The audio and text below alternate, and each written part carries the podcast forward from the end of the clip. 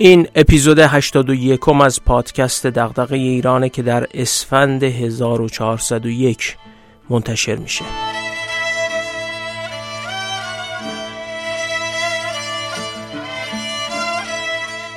دارون اجموغلو و جیمز رابینسون در کتاب راه باریک آزادی استدلال می‌کنن که آزادی در شرایطی به دست میاد که توازنی نسبی بین قدرت حکومتی با ظرفیت و جامعه توانمند که بتونه اون حکومت رو مهار کنه پدید بیاد در دو اپیزود قبلی نظریه این کتاب و سه مورد تاریخی یعنی یونان باستان، اروپای غربی و انگلستان رو بررسی کردیم.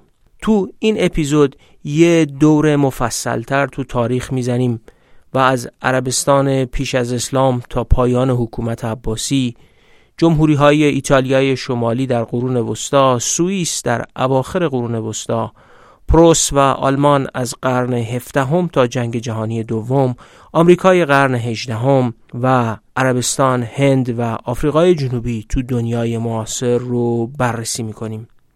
کلی درس لابلای این تاریخ ها نهفته است. درسایی درباره اینکه چگونه برخی جوامع در مسیر دست یافتن به آزادی هم حکومت با ظرفیت ساختن و هم راهی برای اینکه اون حکومت با ظرفیت رو با قدرت جامعه توانمند مهار کنند. بگذارید برای شروع یکی از این درس ها رو با یه روایت جالب از شمال ایتالیا مرور کنیم. مردم شمال ایتالیا تجربه تاریخی جالبی از مهار قدرت حکومت و استفاده از اون برای توسعه دارند. تو اپیزودای شرح کتاب چرا ملت ها شکست می‌خورند داستان توسعه جمهوری های شمال ایتالیا در قرون وسطا رو تعریف کردیم اما اینجا می‌خوایم از تجربه مردم شمال ایتالیا در تلاش برای مهار قدرت حکومت با استفاده از یه هنجار جالب شروع کنیم. مردم سینا با تقلید از قانون رفتار نخوتآمیز آتن که تو اپیزود 80 دربارش توضیح دادیم می‌تونستن روی سیاستمدارایی که بیش از اندازه بزرگ می‌شدن و به حقوق مردم تجاوز می‌کردن اسمای ناجور بذارن. اونا روی جراردو کاگاپیستوی میلانی که در سالهای 1141 تا 1180 چهار بار عضو شورای شهر سینا بود اسم کاگاپیستو گذاشته بودن. معنیش بود پیستوی مدفوع. اسامی خانوادگی با پیشوند مدفوع در اون دوران تاریخی زیاد بودن مثل کاگاتوسیچی به معنی مدفوع سمی. و اگه کسی زیادی قدرتمند می‌شد یا کج رفتاری می‌کرد با این خطر مواجه می‌شد که مردم یه نام خانوادگی با یه پیشوندی از کاگا روش بذارن و تو تاریخ بمونه. این نمونه ای از هنجارایی که جامعه برای مهار قدرت فرادستان خلق کرده بود. فکر نکنید فقط ما ایرانیا بلدیم با معادل فارسی کاگا نارضایتی هامون رو ابراز کنیم. ایتالیایی طرف رو تو تاریخ با این روش به قول جوانای امروز قهوه‌ای می‌کردن.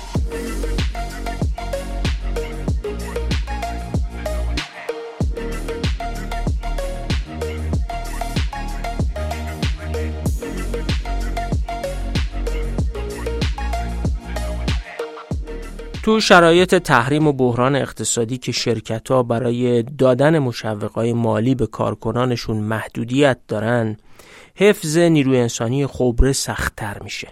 این در حالیه که سازمان ها تو همین شرایط بیشتر به همکاری و تعهد نیرو انسانیشون نیاز دارن.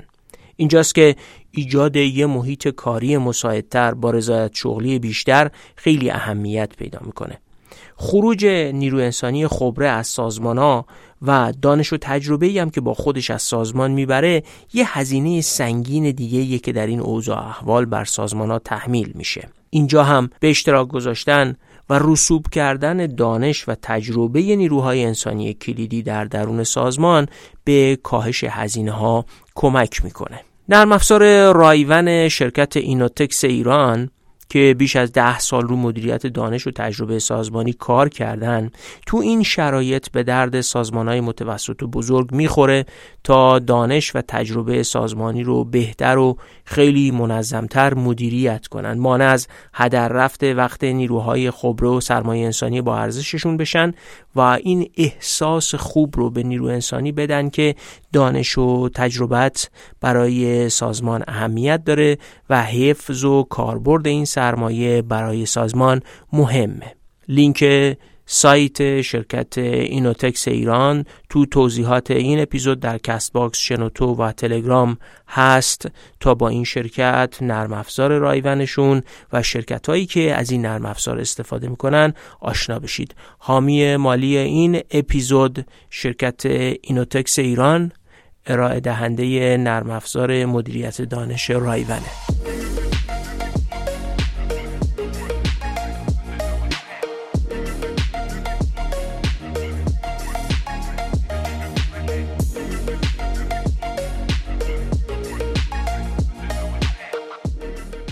جوامع ایتالیای شمالی.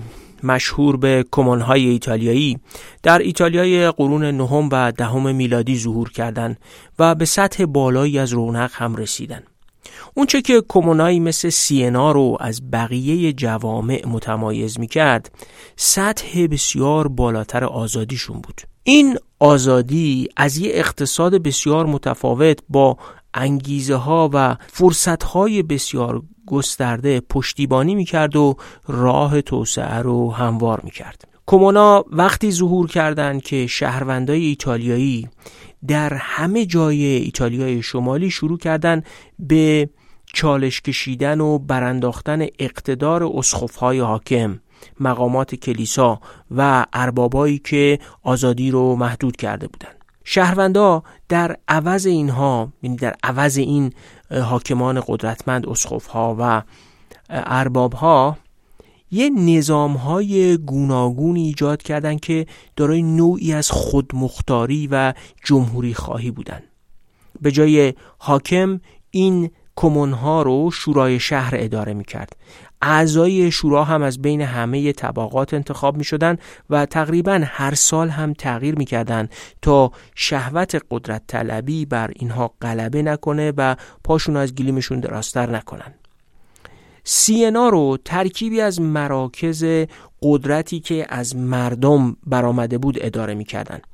یه شورای نه نفره یه مجمع مردمی که شامل همه شهروندان مرد و بزرگسال بود و در عواسط قرن چهاردهم بهش گفتن شورای ناقوس یا در از شورای ناقوس رو جایگزین اون مجمع مردمی کردن.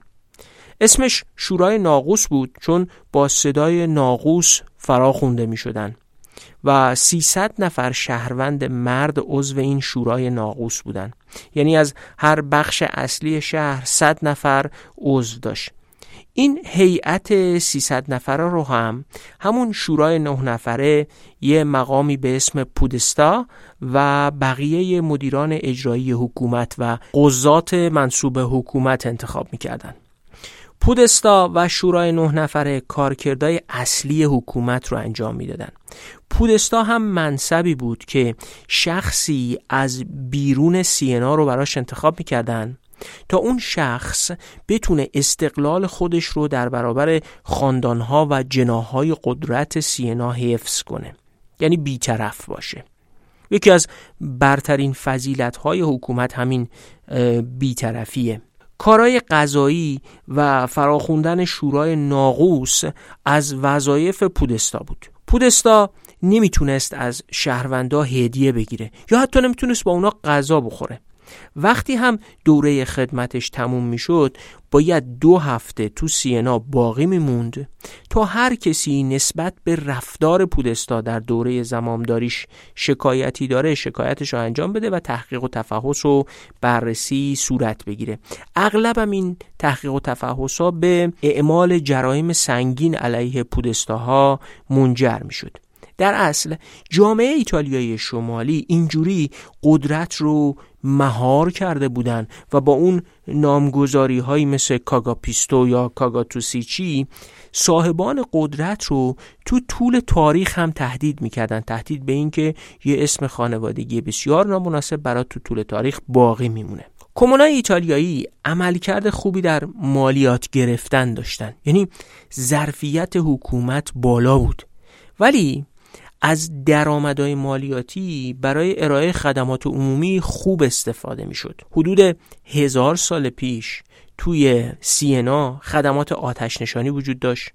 نظام پولی و ضرب سکه وجود داشت. راه احداث می‌کردن پل احداث می‌کردن و نگهداری اونها رو حکومت سینا انجام می‌داد. یک سمتی وجود داشت به نام قاضی جاده ها و نظافتچی شاهراه که حمایت از حقوق بازرگانان و شهروندان سینا توسط اینها انجام می‌شد و این بخشی از خدمات عمومی کمون سینا بود حکومت سینا تجار رو تشویق می‌کرد تو نمایشگاه های تجاری هم مشارکت کنند. مثلا تو نمایشگاه شامپاین یه منطقه تو شمال فرانسه که اصطلاحا انقلاب تجاری قرون وسطا هم به این نمایشگاه شامپاین گفته میشه. حکومت سینا تجار رو تشویق می‌کرد برن تو این نمایشگاه های اروپایی شرکت کنن. ونیزیا هم تو همون شمال ایتالیا نهادهایی مثل کومندا یا ابزاری مثل برات رو برای توسعه تجارت ایجاد کرده بودن.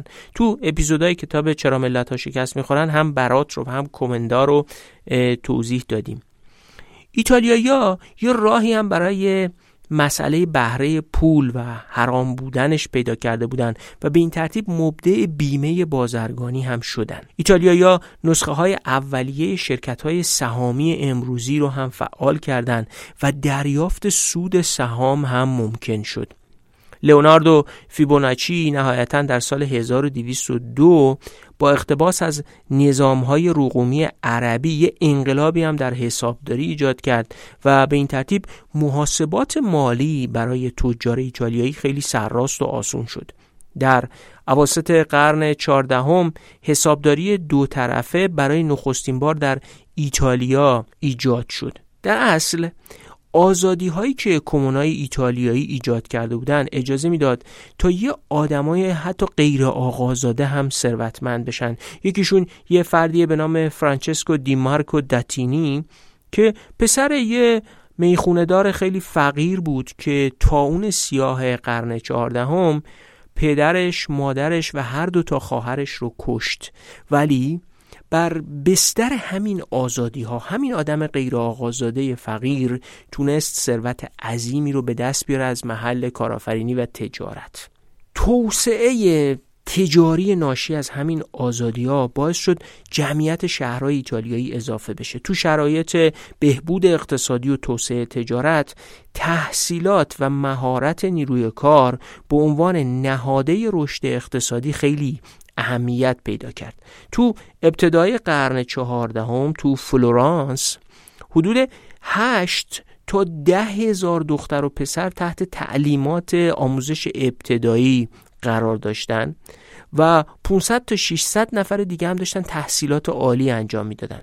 در حالی که هزار تا دو هزار نفرم در مدارس مخصوصی داشتن انتقال مهارت رو انجام می‌دادن و آموزش می‌دادن. در 1427 میلادی از هر ده مرد بزرگسالی که در منطقه شمال ایتالیا وجود داشت هفت نفرشون می‌تونستن بخونن و بنویسن. ایتالیا نسبت به هر بخش دیگه ای از اروپای غربی دانشگاه های بیشتری داشت و در قرن چهاردهم 39 درصد همه مراکز آموزش عالی اروپا در منطقه شمال ایتالیا مستقر بود. لویاتان مقید در کمونای ایتالیایی نه فقط اتباعش رو سرکوب نمی کرد بلکه مجموعه بسیار متفاوتی از فرصت ها و انگیزه های رشد اقتصادی هم بهشون ارائه می‌داد.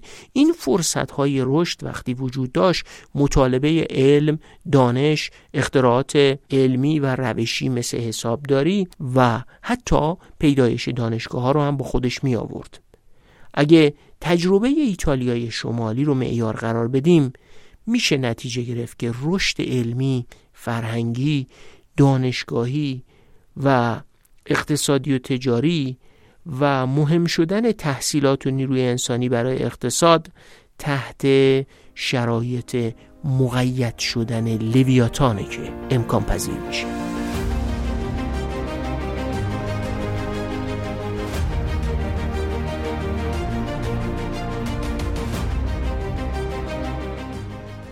سوئیس امروز به سرزمین صلح آرامش مشهوره. اما نیکولو ماکیاولی در سال 1513 معتقد بود سوئیسی ها کاملا مسلح شدند و بسیار آزادند. یعنی چی؟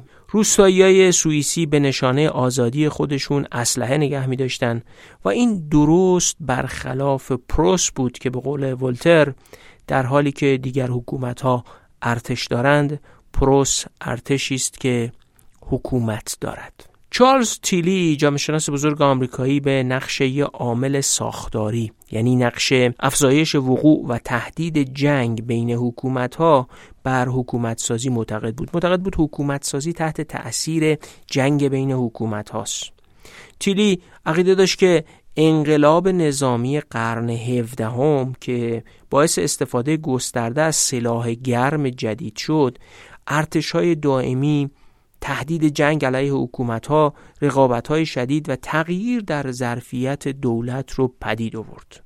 به قول تیلی این تحولات حکومت ها رو به سازماندهی نظام های بسیار مؤثرتری برای اخذ مالیات و تمهید زیرساخت ها وادار کرد. به صورتی که اونا می‌تونستن با تمهید کردن این مالیات و گرفتن این منابع مالی ارتشای بزرگتری رو ایجاد کنن جابجا کنن و وارد جنگ بشن.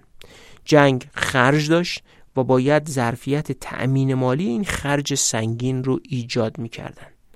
سوئیس نمونه ای از ایده و توضیح چارلز سلطه ناقص امپراتوری روم بر سوئیس احتمالاً به دلیل کوهستانی بودن و نبودن جاده هایی برای دسترسی آسون به این منطقه به کانتون های سوئیسی همون استان های سوئیس اجازه می‌داد یه نظام ها و مجامعی رو بین خودشون ایجاد بکنن بیرون از سلطه امپراتوری روم. تضعیف امپراتوری هم باعث شد تا سنت های ژرمنی تو سوئیس تقویت بشه. درباره این سنت های ژرمنی تو اپیزود 80 مفصل توضیح دادم و نقششون در پیدایش دموکراسی های غربی. کنفدراسیون سوئیس در سال 1291 میلادی متشکل از سه تا کانون شکل می‌گیره و منشور فدرال هم برای تنظیم روابط بین اونها نوشته میشه.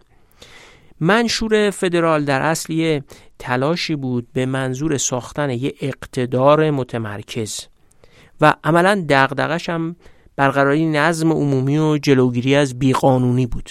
این منشور معین می کرد که در صورت بروز اختلاف بین دو تا کانتون کانتون سوم می‌تونه حکمیت و مصالحه برقرار کنه. اینجوری در اصل بین خودشون نوعی لویاتان خلق کردن که نظم و قانون رو برقرار بکنه. امپراتوری هابزبورگ مدعی سلطه و سیطره بر سوئیس بود. خب این پیمان بین کانتون ها به کام هابزبورگ ها خیلی تلخ اومد و نمی‌خواستن تحملش کنن. در بیرون از هیته اقتدار هابزبورگ ها یک نوعی حکومت برای خودشون ساخته بودند با این پیمان سوئیسیا سوئیسیا در مسیر تکوین و تکامل پیمان خودشون دو بار تو سالهای 1315 و یه بارم در سال 1386 میلادی ارتش هابزبورگ رو شکست دادن. جنگ نهایی بین هابزبورگ ها و سوئیس هم سال 1499 اتفاق افتاد و اونجا دیگه به طور کامل خودمختاری سوئیس پذیرفته شد و رسمیت پیدا کرد. مردم سوئیس مردم روستاییشون در طی این فرایند اون بقایای نظام فئودالی رو هم پس زدن و آزاد کردن خودشون را از قفس هنجارهای فئودالی. و از سال 1415 با تشکیل مجمع نمایندگان کانتون ها و بعدا با پیوستن بقیه کانتون ها به اون اتحاد اولیه کنفدراسیون سوئیس در سال 1513 شکل می‌گیره.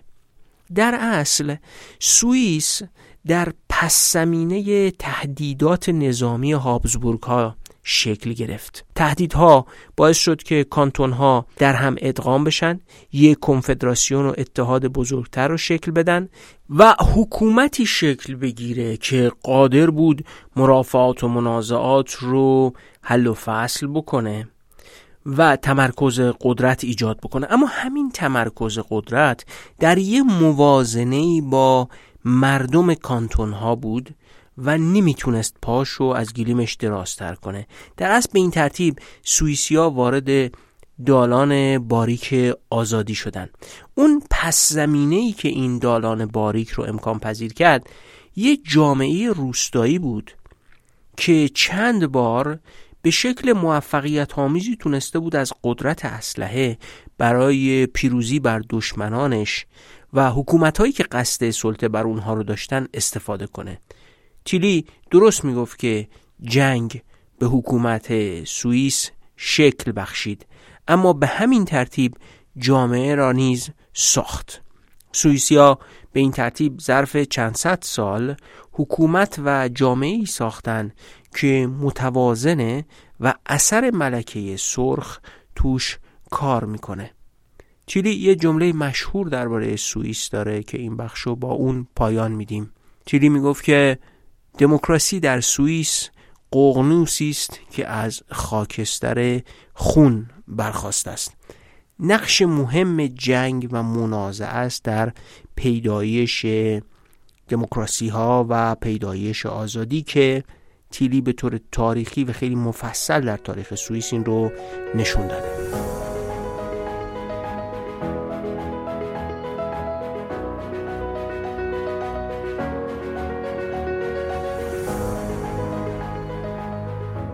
اروپا در فاصله سالهای 1618 تا 1648 درگیر جنگ هایی بود که مشهور شدن به جنگ های سی ساله. یکی از تأثیرگذارترین رخدادهای دنیای مدرن همین جنگ های سی ساله هستند فردریک ویلیام که در سال 1640 به تخت پادشاهی در پروس نشست بر اثر تجربه همین جنگ های سی ساله متقاعد شده بود که باید ارتش توپهای بزرگ داشته باشه. ویلیام با مجموعه سیاست هایی که گرفتن مالیات از ملاکین رو امکان پذیر می کرد و بعدها با تأسیس یک سازمان مالیاتی در آلمان نه توسط خودش توسط جانشیناش در سال 1653 و شکلگیری یه چیزی به اسم کمیساریای جنگ در سال 1659 ساختن چنین ارتشی رو برای پروس شروع کردن.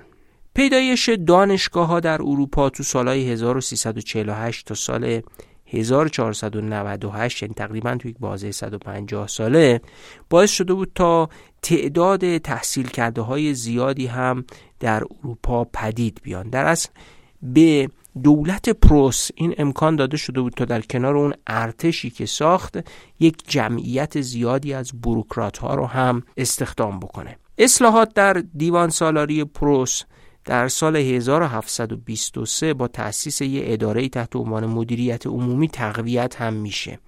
تو همین جریان اون کمیساریای جنگ قبلی رو با دستگاه اداره املاک سلطنتی ادغام می‌کنن و همه رو در خدمت ارتش هم قرار میدن.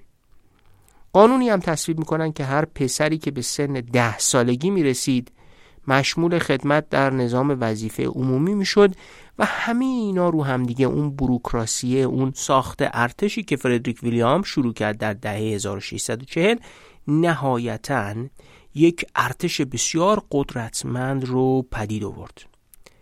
این نوع توسعه ارتش نظامی ایجاد کرد که در خدمت گسترش قدرت یه حاکم مستبد بود.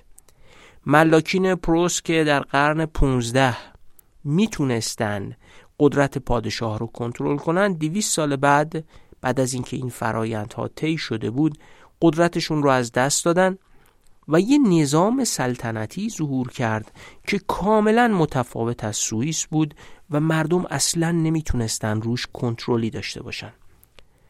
پس آلمان در تاریخش در قرون 17 و 18 سابقه ساختن یه لویاتان مستبد رو داشت. همین آلمان در عصر جمهوری وایمار با یه جمعیت بسیار تحصیل کرده و به لحاظ سیاسی فعال یه دموکراسی خیلی پرشور هم خلق کرد. اگرچه آلمان یه مجلس اولیا داشت که در دستان فرادستان بود ولی یک مجلس قانونگذاری داشت که در اون همه مردان بالغ حق رأی داشتند برای انتخاب نماینده. ولی خب شکست در جنگ جهانی اول و فروپاشی ارتش آلمان هم یه موجی از نارضایتی و خیزش جامعه مدنی رو با خودش اوورد. انجمنا، باشگاه ها، تشکیلات جامعه مدنی همینجوری ثبت می شدن و یه شکوفایی این جامعه مدنی رخ داده بود قفس هنجارها هم بلخص بعد از سال 1919 و با قانون اساسی جمهوری وایمار شکست چون زنها هم در اون قانون اساسی حق رأی پیدا کردند. آلمان پس از قانون اساسی سال 1919 که چون اون قانون اساسی در شهر وایمار نوشته شده بود مشهورم هست به جمهوری وایمار رئیس جمهور منتخب هم داشت. قانون اساسی هم حق تشکیل انجمن و سازماندهی رو به رسمیت میشناخت. در اصل شکست در جنگ جهانی اول اون حیمنه لویاتان مستبدی رو که با فردریک ویلیام از قرن هفدهم ساخته شده بود رو فرو ریخت. اما خب فرادستای آلمانی اصلا از این وضعیت راضی نبودن نیمی از اعضای پارلمان اصلا به نهادهای جمهوری اعتقاد نداشتند. یک پنجم نماینده ها هم چپگراهای کمونیستی بودند که دنبال یه انقلابی به سبک و سیاق انقلاب روسیه بودند. سی درصد نماینده ها در جناه راست هم درست مثل همون اکثریت فرادستان سنتی مثل زمیندارها بازگشت به حاکمیت پیش از جنگ و احیای اون نظام پادشاهی رو دنبال می‌کردن نازی ها هم که اصلا کلا مشروعیت نهادهای جمهوری رو زیر سوال می بردن. پس جمهوری وایمار یه جمهوری بود که اون نماینده هایی که تو مجلسش بودن اساس این جمهوری رو قبول نداشتن مواضع آشتیناپذیر این گروه ها و احزاب سیاسی متعدد هم باعث می شد که در هیچ انتخاباتی در دوران وایمار هرگز یه حزب نتونه به اکثریت برسه و جامعه یه جورایی دچار جنگ گروه ها با همدیگه بود و دچار یک بیثباتی. ترکیب شکست در جنگ جهانی اول. فروپاشی ارتش. به علاوه یه جمهوری وایمار ضعیف شده که قدرت اعمال حاکمیت یک پارچه نداشت. شکلگیری شبه نظامی ها رو خیلی ساده کرد. نازی ها از دل یه همچین جامعه به شدت بسیج شده اما بدون مجهز بودن به نظام حزبی مناسب بیرون اومدن. یه جورایی آدم رو یاد دوران پس از مشروطه 14 15 سال هرج و مرج پس از مشروطه و بعد بیرون اومدن رضاخان از درون اون بیسامانی اجتماعی میندازه. محافظ کارهای آلمانی بلخص زمیندارای سنتی آلمان نازی ها رو اصلا جانی و تبهکار می‌دونستن. اما یه جانیایی که به درد بخور بودن. می‌شد با اونا این نظام جمهوری رو که ازش ناراضی هستیم براندازیم. و یه نظامی که خودمون دوست داریم رو احیا کنیم. هیتلر هم بعد از کودتای ناموفق سال 1923 و زندونی شدن فهمید که این جمله خودشه. حزب نازی به جای کودتا باید از مسیر دموکراتیک به قدرت برسد. یه حزبی ایجاد کردن که در سال 1928 فقط 3 درصد آرا رو به دست آورد. اما بعد از اینکه بحران اقتصادی شدید شد بحران ناشی از فشار کشورهای اروپایی برای گرفتن قرامت های جنگ شدید شد. بعد اون بحران بزرگ در اقتصاد آمریکا سال 1929 پدید اومد. این بحران به سراسر جهان توسعه پیدا کرد. بیکاری گسترده شد و بیکاری به رقم خیره کننده 44 درصد رسید. همین حزب کوچیک که 1928 فقط 3 درصد آرا رو به دست آورده بود با استقبالی که جامعه از وعده هاش کرد یعنی جامعه مستاصل جامعه فروپاشیده به هر ریسمانی چنگ می‌زنه که خودش رو به ثبات برسونه و این بار اون ریسمان ریسمان حزب نازی ها بود. این نازی ها و فاشیستا پوپولیستایی بودن که وعده های مبهم می‌دادن وعده های پوچ می‌دادن اما وعده ها دلربا بود. ناامنی عظیم اقتصادی اون زمان طبقه متوسط پرتستان دکانداران کشاورزان و بالاخص جوانای ناراضی شهری رو به سمت وعده های مبهم نازی ها برای احیای ملی آلمان سوق می‌داد. حزب نازی برای افراد ناامید از نظام موجود و برای اون سبک سیاست ورزی بیسامان جمهوری وایمار خیلی دلخوش کننده بود و بنابراین به یه حزب فراگیر تبدیل شد. ریچارد اونز مورخ آلمانی در باره اون دوران می نویسه که اون حزب و اون شرایط یه اعتلاف رنگین کمانی از ناراضیان بود. آلمان جمهوری وایمار فضای قابل توجهی برای سازش بین فرادستان و اون جامعه به شدت بسیج شده یعنی جنبش های کارگری و بالاخص مهمترین تشکلشون یعنی حزب سوسیال دموکرات اصلا فراهم نمی‌کرد. جامعه بدون سازش بود. هر طرفی تلاش می‌کرد طرف مقابلش رو از بین ببره. یه بازی حاصل جمع صفر شکل گرفته بود. هیچ وقت همکاری برای ساختن یه دولت قویتر جامعه قویتر در جمهوری وایمار شکل نگرفت. محافظ کارای آلمانی با همین روی کرد از نازیا حمایت کردند و حتی دانشگاه های آلمان هم در دهه 1920 در همدلی با جناه راست به استقبال ایدئولوژی نازی ها رفتن و بسیاری از کادرای حزب نازی رو همین دانشجوها تشکیل دادن اساتید بزرگی هم در اون تاریخ از نازی ها حمایت کردند.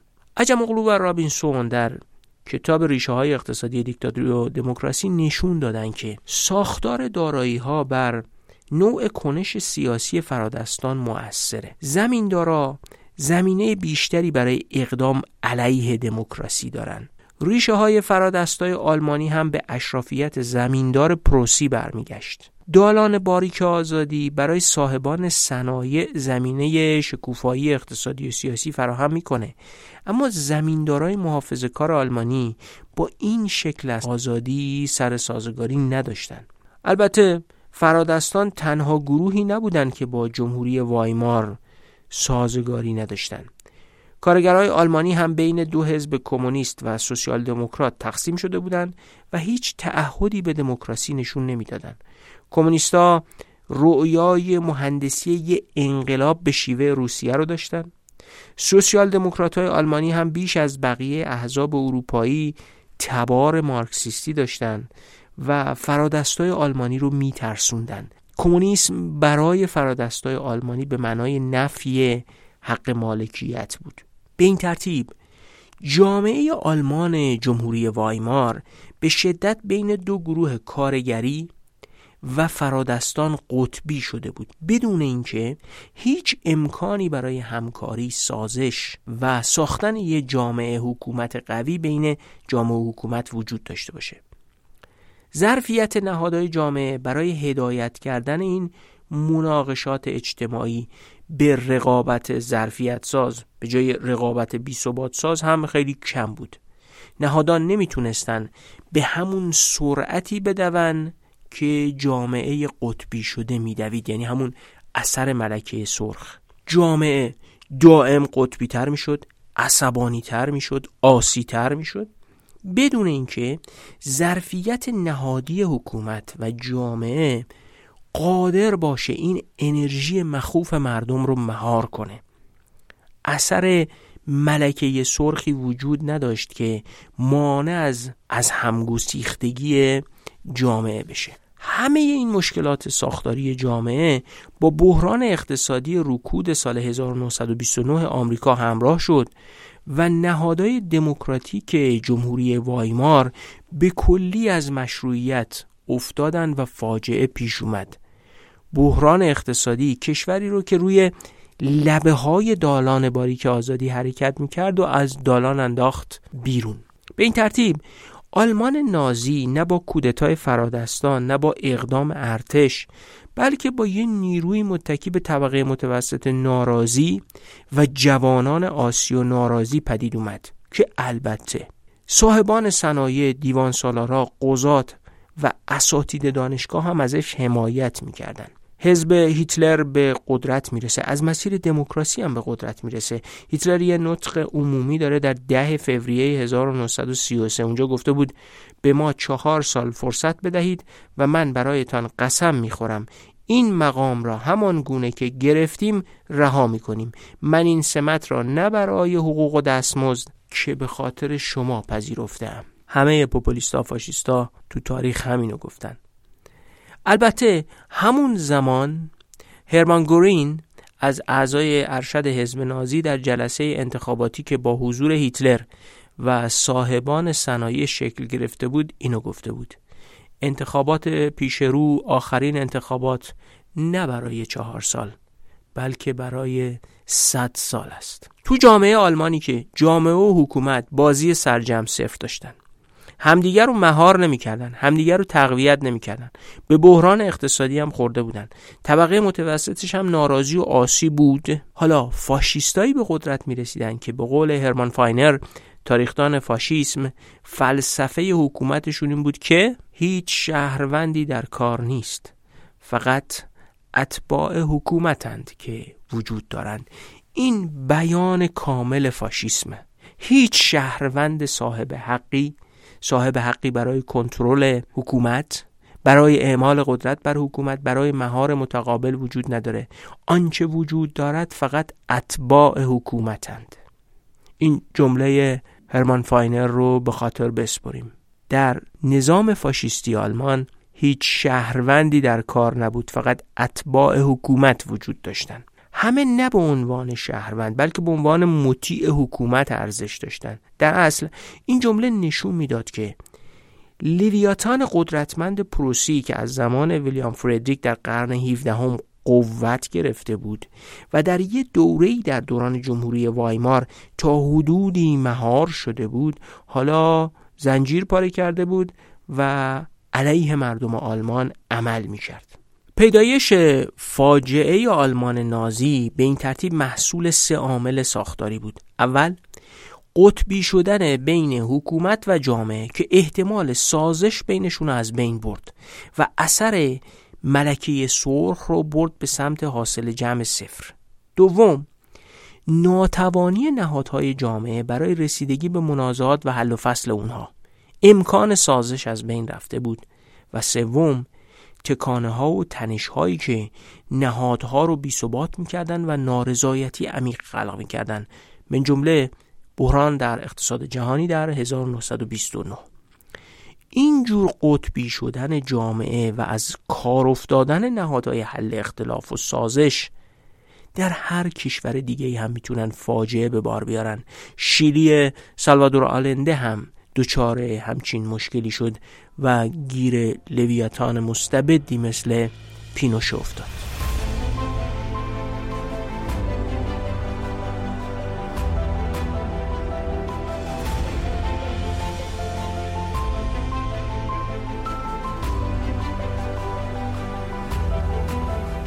بریم یه سر به آمریکا بزنیم بنیانگذارای آمریکا نگران افسار پاره کردن لویاتان بودند. نظام نظارت و موازنه در قانون اساسی آمریکا هم برای جلوگیری از همین اتفاق ناخوشایند طراحی شده. بنیانگذارا البته از مشارکت عمومی بیش از حد هم نگرانی داشتند و همین باعث شد نظام انتخاباتی غیر مستقیم رو ایجاد کنند که رئیس جمهور توسط کالج الکترال انتخاب میشه. به قول عجم اغلو و رابینسون حکومت باید از تسخیر شدن توسط عامه مسون میماند. بدین ترتیب توزیع وسیع قدرت از طریق تفکیک قوا و انتخابات غیر مستقیم صرفا راه حلی برای مسئله گیلگمش و اینکه حکومت فدرال به صورت استبدادی و دل بخواهی عمل کند نبود بلکه همچنین وسیله‌ای برای تضمین عدم تسخیر نهادهای حکومتی از سوی عوام هم به حساب می اومد. به عبارتی هم میترسیدند که لویاتان زنجیر پاره کنه و هم میترسیدن که عوام قدرت رو بگیرن و حکومت از اون شعن حکومت بودن خودش خارج بشه. بنیانگذارای آمریکایی در مقابل ایالت هایی هم قرار داشتن که اصرار داشتن حقوق و اختیارات خودشون رو حفظ بکنن. و البته در مقابل مردمی که ظرفیت بسیج و شورش داشتن و شدیدن هم به ظرفیت مستبد شدن حکومت بدگمان بودن.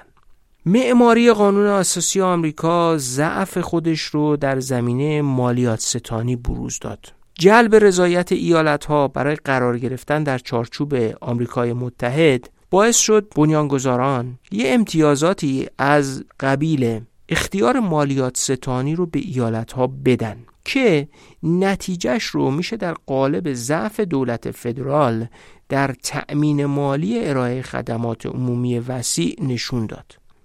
لویاتان مقید آمریکایی اگرچه در زمینه رشد اقتصادی نوآوری و ابداعات مؤثره اما یه قید و بندهایی داره من جمله همون قید و بندهای مالیات گرفتن و یه جورایی دستش تو پوست گردوی فرادستانه و ایالت ها یه جوری اون لویاتان دولت فدرال رو تحت تأثیر قرار میدن که اگرچه این حکومت باعث رشد اقتصادی میشه ولی با یه حجم عظیمی از نابرابری و محروم موندن بخشای قابل توجهی از جمعیت از خدمات عمومی هم همراهه. بنیانگذارای آمریکا لویاتان رو با یه نگاه بدبینانه شکل دادن و همینم باعث شده که یه دولتی پدید بیارن که مثل دولت آلمان قوی نیست.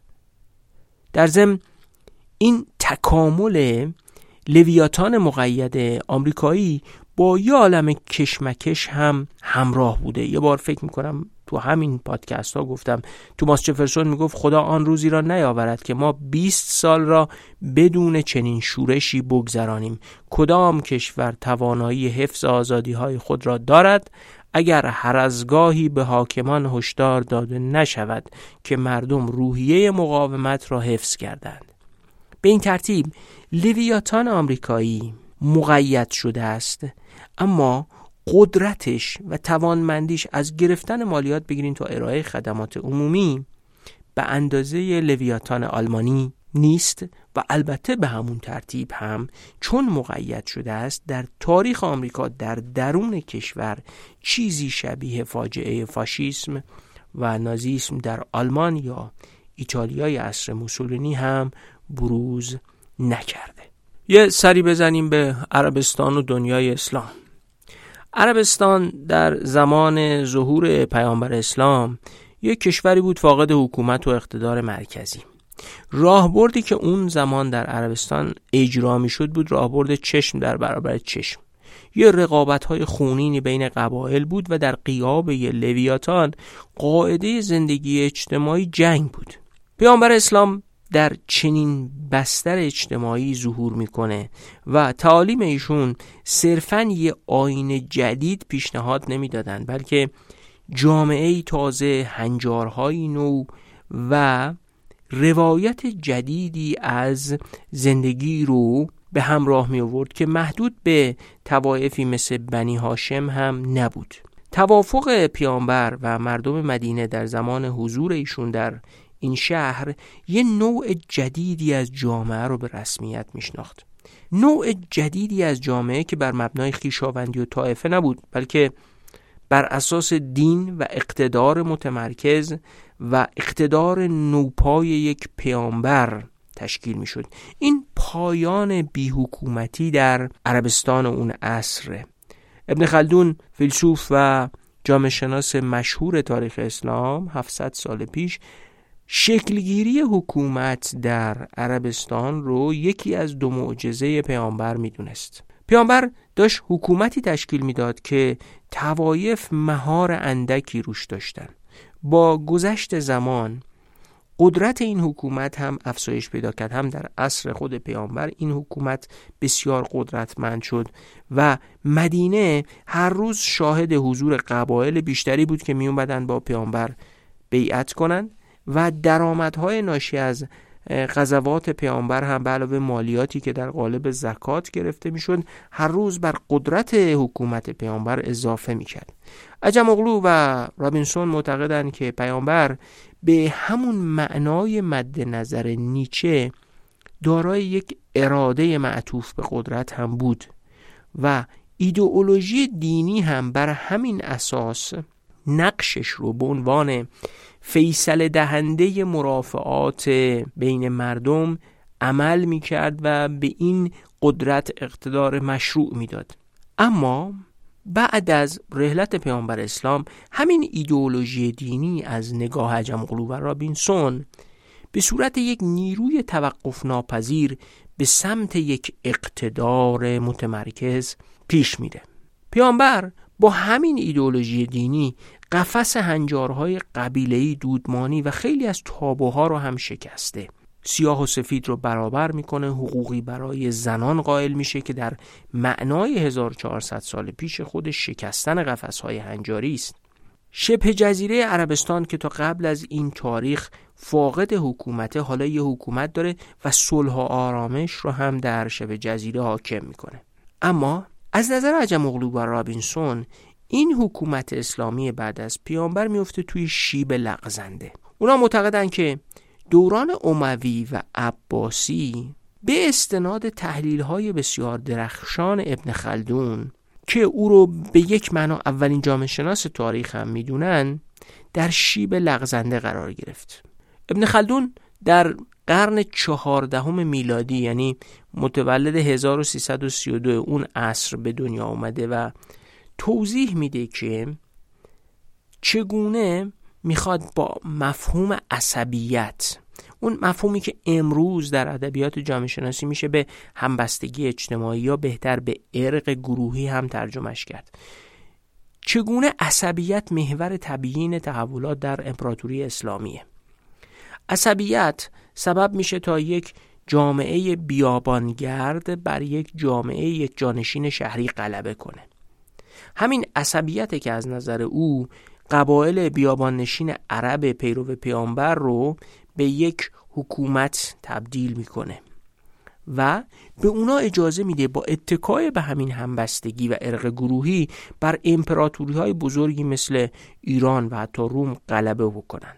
ابن خلدون می نویسه که شکلگیری حکومت و یک جانشینی سبب میشه که یک نفر تمامی جبروت را برای خود بخواهد در حالی که اکثریت مردم را به فرومایگی و سرسپردگی می‌گیرد.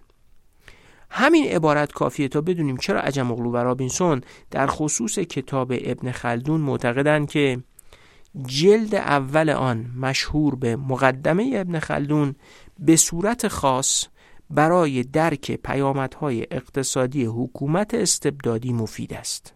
مقدمه ابن خلدون به فارسی هم ترجمه شده و واقعا خوندنش لذت بخش و بسیار آموزنده است. اون سطح از تفکر تفکر جامعه شناختی در 700 سال پیش خیلی حدودا 400 سال قبل از اینکه جامعه شناسی در فرانسه و در اروپا پدید بیاد بسیار جالبه. عجم و رابینسون معتقدند که بنی امیه اگرچه بر آسیای میانه و بخش عمده اسپانیا مسلط شدند اما هرگز نتونستن یه حکومت متمرکز واقعا کارآمد تشکیل بدن. یعنی ظرفیت حکومت رو نتونستن بسازن. عباسی ها هم از نظر او اصلا این کاره نبودن و به نوعی دستگاه بروکراسی و دیوانیشون رو اصلا برون سپاری کردن به نوعی دست ایرانی ها قرار گرفت. به این ترتیب امویا و عباسی برای حکمرانی برای جمعآوری مالیات و برای حفظ نظم در ولایاتشون روز به روز بیشتر متکی شدن به سپردن تیولها و عراضی و مناطق گستردهی به فرادستان محلی. امویا و عباسیا زمین های گسترده رو به صورت تیول واگذار می‌کردند و حاکمان محلی در ازای مبلغ اندکی که به خلیفه می پرداختن حق جمعآوری مالیات از اون منطقه رو داشتن. این حاکمای محلی به تدریج خودشون خواستار موروسی شدن حکومتاشون هم شدن. با اون منابعی هم که داشتن رفتن ارتش استخدام کردن دستگاه دیوان سالاری ساختن و به این ترتیب قدرت های محلی در حاشیه امپراتوری عباسیان سر برآوردند سیطره بغداد به عنوان پایتخت عباسیان بر این حکومت های محلی یواش یواش تضعیف شد و نهایتا در سال 945 میلادی حکومت عباسیان فرو پاشید. جالبه که ابن خلدون 700 سال پیش تئوری مسیر شیب لغزنده رو تشخیص داده بود و نوشته بود وقتی شخصی واجد مزیت در عصبیت به مرتبه سرکردگی می‌رسد و از او اطاعت می شود میشه پادشاه میشه حاکم؟ وانگاه که وی مسیر را به سمت برتری جویی و استفاده از زور باز می بیند یعنی جامعه نمی‌تونه جلوشو بگیره اثر ملکه سرخ وجود نداره او این راه را ادامه خواهد داد. ابن خلدون اعتقاد داشت جانشینان همین حاکم اون عصبیت حاکمیت اولیه رو هم ندارن و تأثیر مهار کننده دین هم تضعیف میشه. و به این ترتیب ابن خلدون اینجوری نتیجه می‌گرفت. خوب به این عبارت ابن خلدون در 700 سال پیش دقت کنید. اقتدار سلطانی مستلزم برتری جویی و جباریت است. بنابراین به عنوان یک قاعده تصمیمات حاکم از آنچه برحق است تخطی خواهد کرد. تصمیماتی که باعث ویرانی امور دنیوی مردم تحت حاکمیت می شود زیرا حاکم آنان را به اجرای نیات و امیال خود وامی دارد. امری که چه بسا ورای مقدوراتشان باشد. نافرمانی شکلی آشکار مییابد و به مشکل و خونریزی می انجامد عجم اغلو و رابینسون نشون میدن که شکلگیری امپراتوری اسلامی گستره وسیعی رو تحت سیطره یه زبان، یه دین و یه نظام دولتی واحد در میاره. همین باعث توسعه محرک های تجاری تو سراسر این سرزمین ها میشه. فعالیت های گسترده کشاورزی ایجاد می‌کنه و حتی یه نوآوری هایی هم پدید میاد. این نوآوریشون جالبه. وضعیت جوری بوده که همه این نوآوری های کشاورزی رو توی کتابچه های راهنمای کشاورزی مستند می‌کردن و اینا رو به عنوان بهترین سرمشقا به قول امروزی ها best practice ها می بردن تو سراسر امپراتوری اسلامی اعمال می‌کردن. قوانین اسلام هم یه نقش تعیین کننده در ایجاد و نگهداری نظام های آبیاری نوسازی شده بر عهده می‌گیرن. امپراتوری اسلامی فعالای بخش خصوصی رو هم به سرمایه گذاری مکمل تشویق می‌کرد. یه واقعیت به ویژه چشمگیر هم این بود که احکام و دستورات اسلام چون بر مالکیت خصوصی تأکید داشت به جای واگذاری حق استفاده از آب به صورت جمعی به گروه قبیله اینا رو تحت مالکیت شخصی در می آورد و همین مالکیت شخصی خودش انگیزه آدم ها رو بیشتر می کرد. ضمنا قواعد دینی به خاطر ایجاد کردن یه نظام قضایی منازعات و مرافعات رو هم در جامعه مدیریت می کرد. به این ترتیب امپراتوری اسلامی یه نوعی رشد استبدادی رو هم دامن می‌زد. اما نکته مهم از نظر ابن خلدون اینه که همه این دستاوردها با اقتدار سلطانی و تعیین دل بخواهی مالیات ها علیه مردم علیه کارگرای کشاورزی و علیه رعیت ها از بین می‌رفت.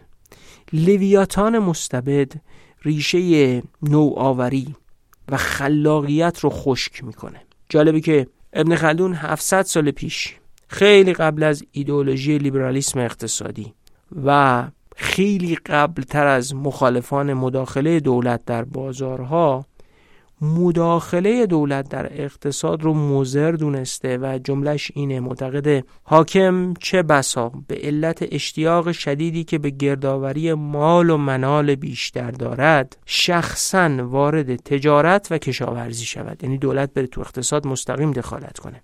وقتی حاکم که پولی بسیار بیشتر از دیگران دارد با آنها رقابت می کند به ندرت کسی پیدا می شود که بتواند آنچه را می‌خواهد به دست آورد و همه نگران و ناراحت خواهند بود. به علاوه حاکم می‌تواند بیشتر محصولات کشاورزی و مال و تجاره موجود را تصاحب کند. شاید کسی پیدا نشود که جرأت کند قیمتی روی قیمت حاکم پیشنهاد دهد. بنابراین او قادر است فروشنده را به کاهش قیمتش وادارد. یعنی یه نوع مکانیسم قیمتگذاری دولتی ناشی از قدرت. اون موقع هنوز واژه خصولتی وضع نشده بود تا ابن خلدون به کار بگیره. اما خب زوال اقتصادی سلسله عباسی رو بر اساس همین مداخله فرادستان در اقتصاد توضیح میده. نظریه ابن خلدون قرار گرفتن حکومت اموی و عباسی در شیب لغزنده و شکلگیری استبداد اونها رو تبیین می‌کنه. برداشت عجم و رابینسون از نظریه ابن خلدون اینه که می‌خواد بگه بدون حقوق مالکیت و بدون قابل پیشبینی بودن سیاست های دولت همه آدما انگیزشون رو برای تولید، کار، تجارت و سرمایه گذاری از دست میدن و نتیجه چیزی نیست جز کاهش درآمدهای حکومت، بیثباتی، نارضایتی و کاهش انگیزه برای کار کردن که نهایتا حکومت رو هم زائل می‌کنه. لویاتان مستبد اموی و عباسی در مقایسه با لویاتان قایب شبه جزیره عربستان فرصتهای بیشتری برای توسعه ایجاد می‌کرد اما در نهایت مولد رشد استبدادی بود. لویاتان مستبد دائم تحریک میشه که منابع بیشتری رو از جامعه به دست بیاره و همین خودش منشأ بیثباتیه لویاتان مستبد در نهایت نرخ مالیات ها رو چنان افزایش میده که هیچ انگیزه ای برای رشد باقی نمیمونه. رشد تحت حاکمیت استبداد مانع نوآوری و خلاقیت مولد بهرهوری هم میشه. و مولدترین بخشای جامعه زیر نظر لویاتان مستبد رشد نمی‌کنن. عجم اغلو و رابینسون به این ترتیب توضیح میدن که چگونه امپراتوری اسلامی از لویاتان قایب پیش از اسلام تا حکومت استبدادی فاقد رشد پایدار حکومت‌های اموی و عباسی چگونه بالیده رشد کرده و نهایتا هم مزمحل شده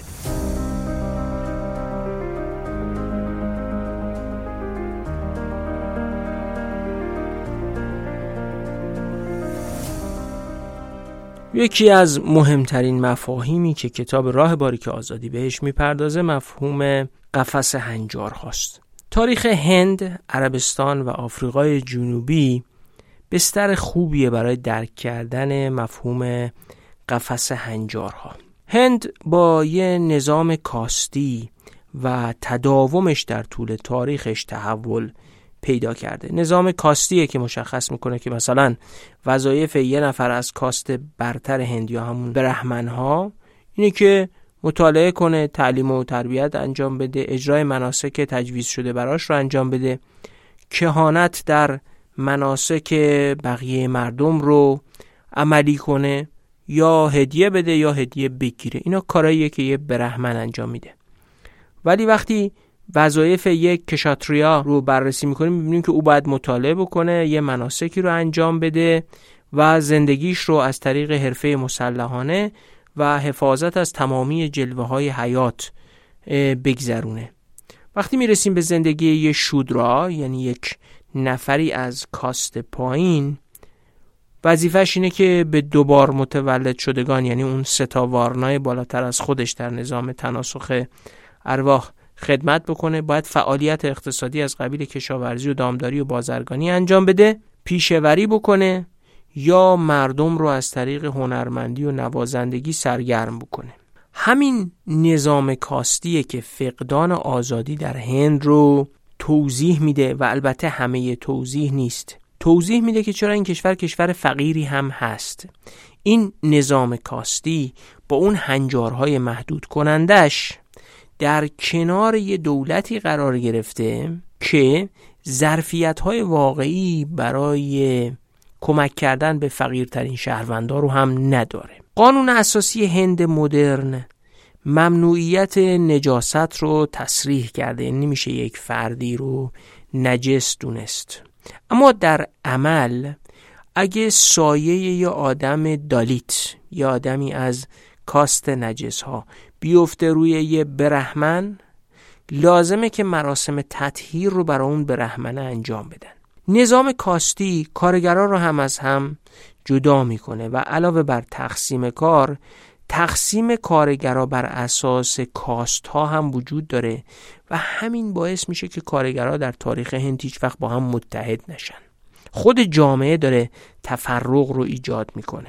به قول عجم و رابینسون آرمان نظام کاستی هند هر کاستی رو مثل یه موش صحرایی توی سوراخی فرو می‌بره تا با بقیه ارتباط نداشته باشه.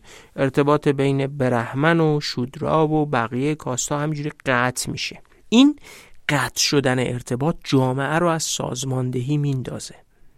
از اخلاق بیرون می‌بره و ظرفیت اقدام جمعی رو از جامعه می‌گیره. نظام کاستی ضد مساواته. و همین نظامه که استعداد و توانایی رو از بین می‌بره. یا استعداد و توانایی یا آدمی رو می‌بره در یه عرصه نامناسب یه کسی نخبه ریاضیه ولی چون شودراست فقط باید کشاورزی بکنه. یا هنرپیشه بشه یا بقیه رو سرگرم کنه. به این ترتیب در یک جامعه تضعیف شده با این شکاف های کاستی اثر ملکه سرخ کار نمی‌کنه. هند دموکراسی بزرگیه. اما سیاست دموکراتیک در یه جامعه که خودش علیه خودش بسیج شده خودش علیه خودش سلسله مراتب درست می‌کنه خیلی راه به جایی نمی‌بره. اثر ملکه سرخ هم نمی‌تونست در یه همچین جامعه به شدت کاستی عمل کنه. البته این تجربه مال همه ایالت ها نیست. ما تو اپیزود 78 تجربه ایالت کرالا رو هم گفتیم که چگونه تحت تاثیر جریان های چپگرای جامعه به شدت سازماندهی شده در کرالا می‌تونست حکومت رو پاسخگو کنه. اما مشکل فقط همین هنجارهای کاستی هم نیست. یه ایالتی مثل بیهار در هند شکست ناشی از ظرفیت حکومت هم داشته. عجم اغلو و رابینسون می نویسن که بیهار یه جاییه که توش بر اثر فقدان ظرفیت حکومت فقر و بیسوادی بیداد می‌کنه. نکته مهم اینه که در دهه 1990 بنا به مطالعه ای حتی تو این ایالت اینقدر حکومت ظرفیت نداشت که این فرم ها پروپوزال ها و مدارک لازم برای گرفتن بودجه از دولت مرکزی رو هم کسی پر بکنه. یعنی دیگه نهایت فشل بودن حکومت. بریم سراغ عربستان سعودی. عربستان سعودی هم یکی از مصادیق اثر قفس هنجارها هست. محمد عبدالوهاب یه روحانی اهل سنت شاخه هنبلیه که در صحرای نجد در عربستان در اوایل دهه 1730 قرن 18 هم ظهور می‌کنه یه مجموعه از اندیشه های دینی بسیار تندرو رو خلق می‌کنه که مثلا بر اساس اونها مردم باید از اولول امر اطاعت کنن زکات بپردازن قبر نپرستن هیچ زیارتی هم به جز حج سالانه در مکه مجاز نبود. همین رفتارهایی که نهله دینی وهابیت در عربستان هنوز هم بهش پایبنده.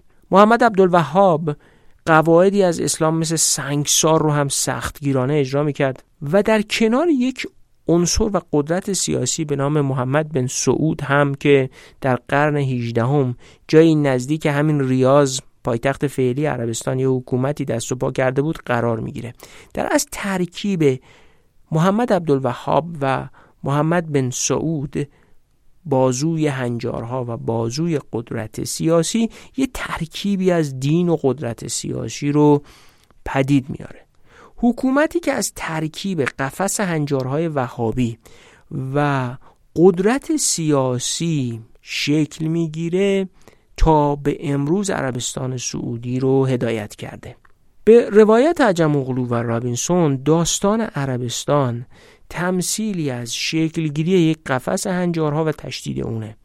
قفس هنجارها برای تحت سیطره نگه داشتن مردم حتی در شرایطی که مدرن میشن و زندگی اقتصادی مدرنی دارن به کار میاد. اینا همون هنجارهایی هستن که زنان رو تحت سیطره مردان نگه میدارن. رسیدن به بسیاری از حقوق رو برای زنان من می‌کنن و البته ترکیبی از همین هنجارها هم هست که تنروهایی مثل بن لادن و القاعده رو ایجاد می‌کنه. آفریقای جنوبی هم یکی دیگه از مصادیق مهم سیطره قفس هنجار هاست. هنجارهای نجات پرستانه ضد سیاپوستا و رژیم آپارتاید که آزادیشون رو محدود می‌کرد. تصویب قانون زمین بومی در سال 1913 که بومیا رو بومیای آفریقای جنوبی رو از زمیناشون روند با انگیزه تصاحب عراضی سیاپوستا بود. اما یه انگیزه مهمتری هم پشتش بود. سلب مالکیت سیاهان از کار کردن. می‌خواستن با سلب مالکیت اونا رو وادار کنن که برای مزارع و معادن تحت اداره سفید پوستان نیروی کار ارزون فراهم کنن. تکلیف مرد سیاه به این ترتیب در آفریقای جنوبی عبارت بود از اینکه تمام اون کارهایی که مهارت لازم نداشت و دستمزدش کم بود او انجام بده. تبعیض نژادی و رژیم آپارتاید در اصل یک قفس هنجاری برای تأمین نیروی کار ارزون برای مزارع و معادن سفید پوستا بود. یه همچین جامعه ای با مجموعه از این نهادهای استثماری بیرون از دالان باریک آزادی بود. ولی گذار به داخل دالان رو انجام داد و بالاخره رژیم آپارتاید در 1994 فرو پاشید چجوری؟ توضیح میدم. عجم اغلو و رابینسون بارها تو این ستا کتابشون درباره اهمیت اعتلاف های بزرگ برای پیشبرد آزادی نوشتن و یکی از مهمترین مصادیق اون رو آفریقای جنوبی می‌دونن و به سه عامل مهم برای گذار به درون دالان باریک آزادی در آفریقای جنوبی اشاره می‌کنن. یک توانایی تشکیل اعتلاف های حمایت کننده از این گذار. دو توازن قدرت فعلی میان حکومت و جامعه و نهایتا شکل دالان. اعتلاف ها در آفریقای جنوبی بین سه تا گروه بود. کنگره ملی آفریقا سیاه پوستای طبقه متوسط و صنعتگرای سفید. اعتلاف در آفریقای جنوبی اینجوری عمل کرد که منع سیاه از کار کردن تو مشاغل با دستمزد بالا و منحصر کردن کار سیاپوستا به مزرعه و معدن هیچ نفعی برای صنایع سفید پوست نداشت.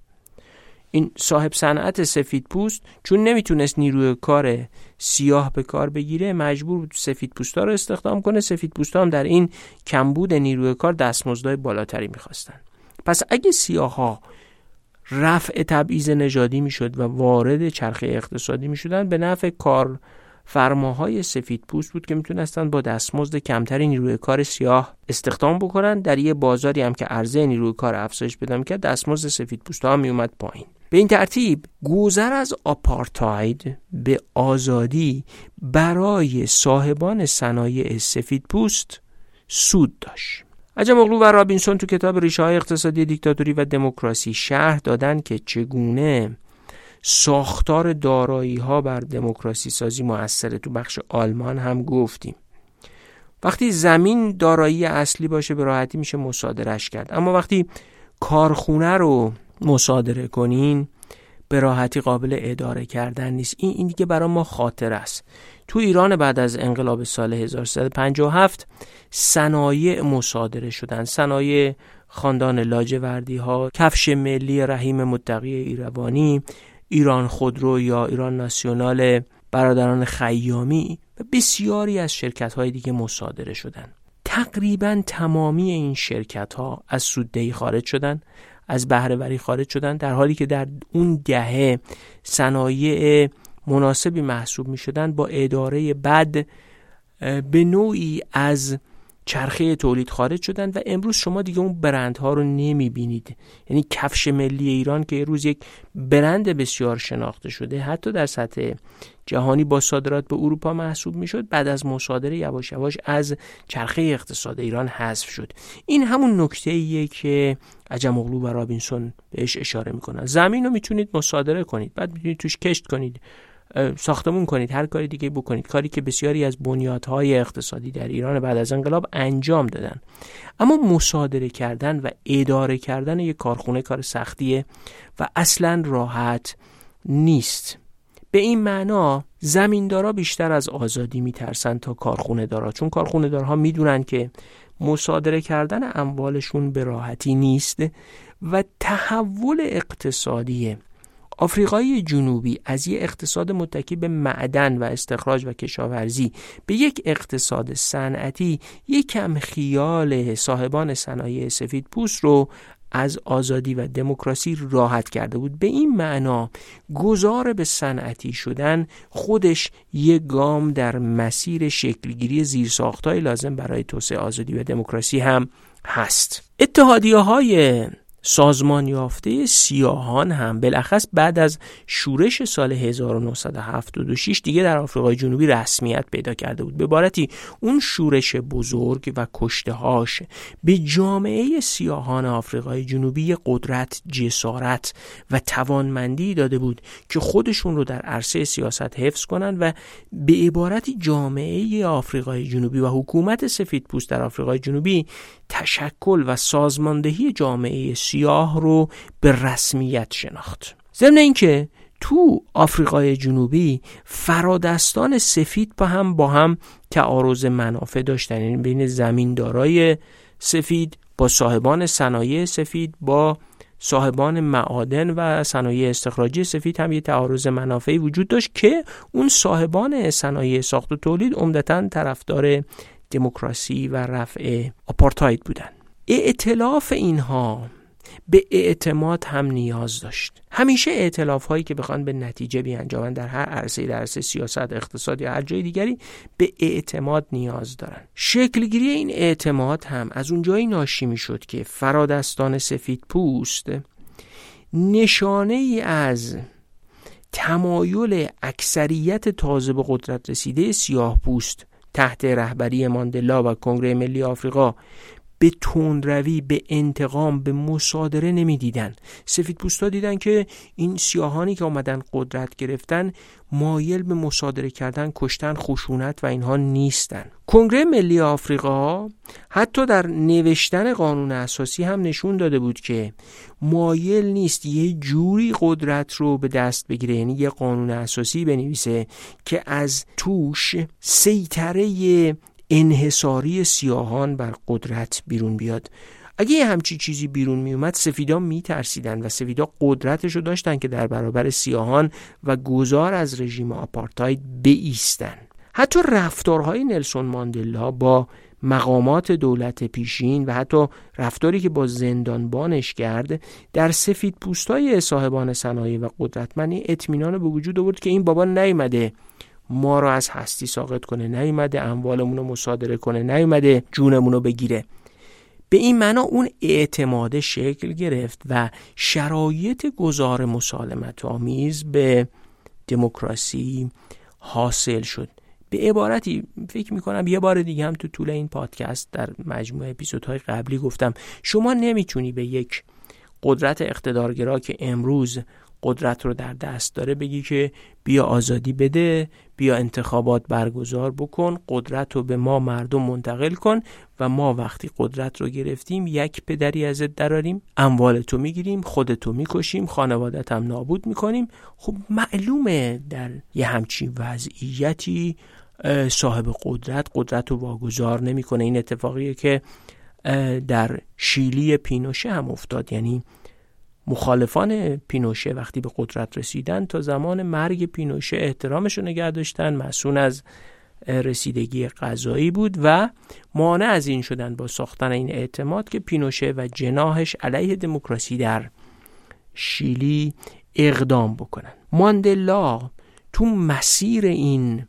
اعتماد سازی خیلی نقش بزرگی ایفا می‌کنه و با این اعتماد سازی مانع از این میشه که سفید پوستا احساس تهدید بکنن و یک نوعی ضد حمله علیه دموکراسی رو انجام بدن. ائتلاف بین طبقه متوسط سیاه و سفید و این اعتماد سازی نهایتا اون ظرفیت دولتی رو که سفید پوستا ساخته بودن پیوند داد با توانمندی و قدرت جامعه ای که سیاه پوستا به دست آوردن تا اون حکومت سفید رو مهار بکنن و به این ترتیب آفریقای جنوبی در دهه 1990 به دموکراسی و به یک نوعی دالان باریک آزادی ورود کرد.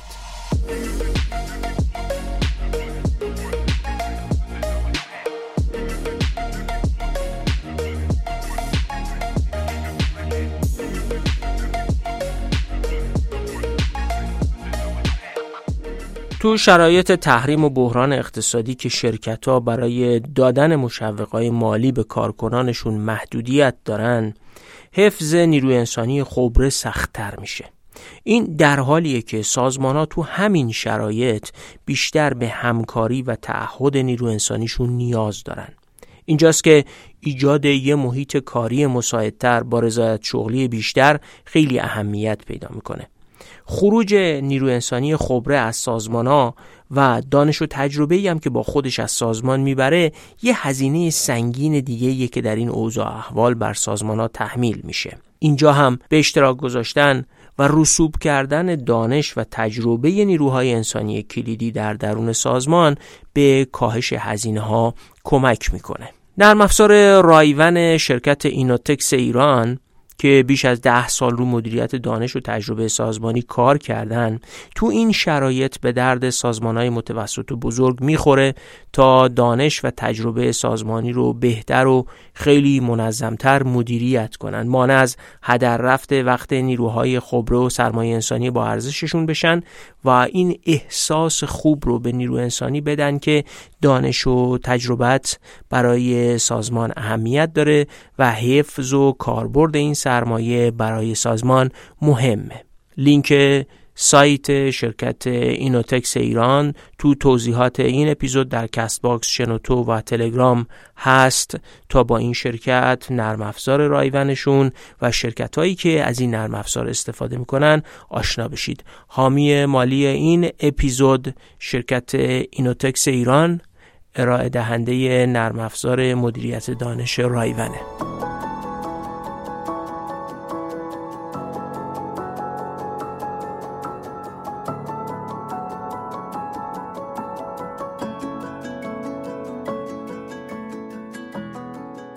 خیلی تاریخ گفتیم از جاهای مختلف دنیا. نمی‌خوام این اپیزود رو جمع بندی کنم خیلی روشن بود.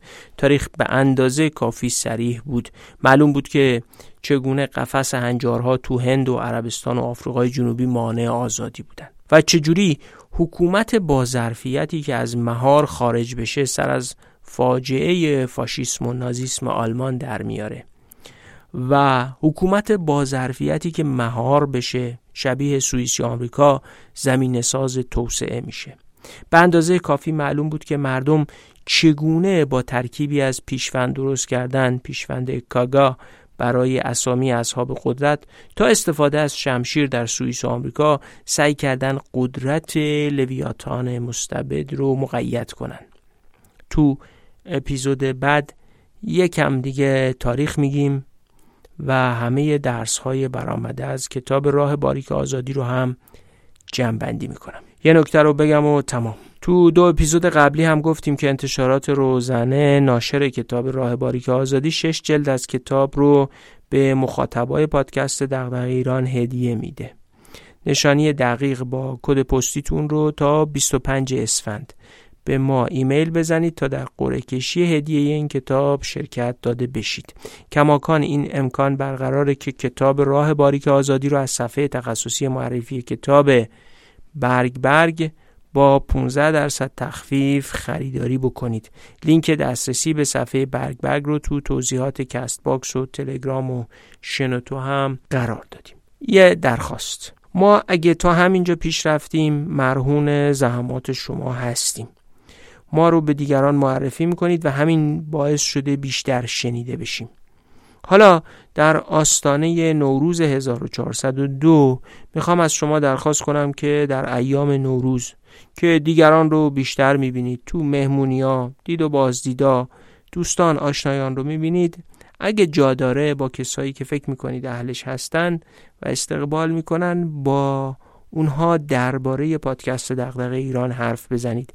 اپیزودهایی رو فکر می‌کنید جذابه بهشون معرفی بکنید و کمک کنید تا بیشتر شنیده بشیم. خیلی ممنون که همراهی می‌کنید. ممنون که این اپیزود رو با ما همراه بودید. سپاس بابت معرفی کردن ما تو فضای مجازی و ایمیل هایی که برامون میفرستید. نشانی ایمیل ما رو هم که می‌دونید.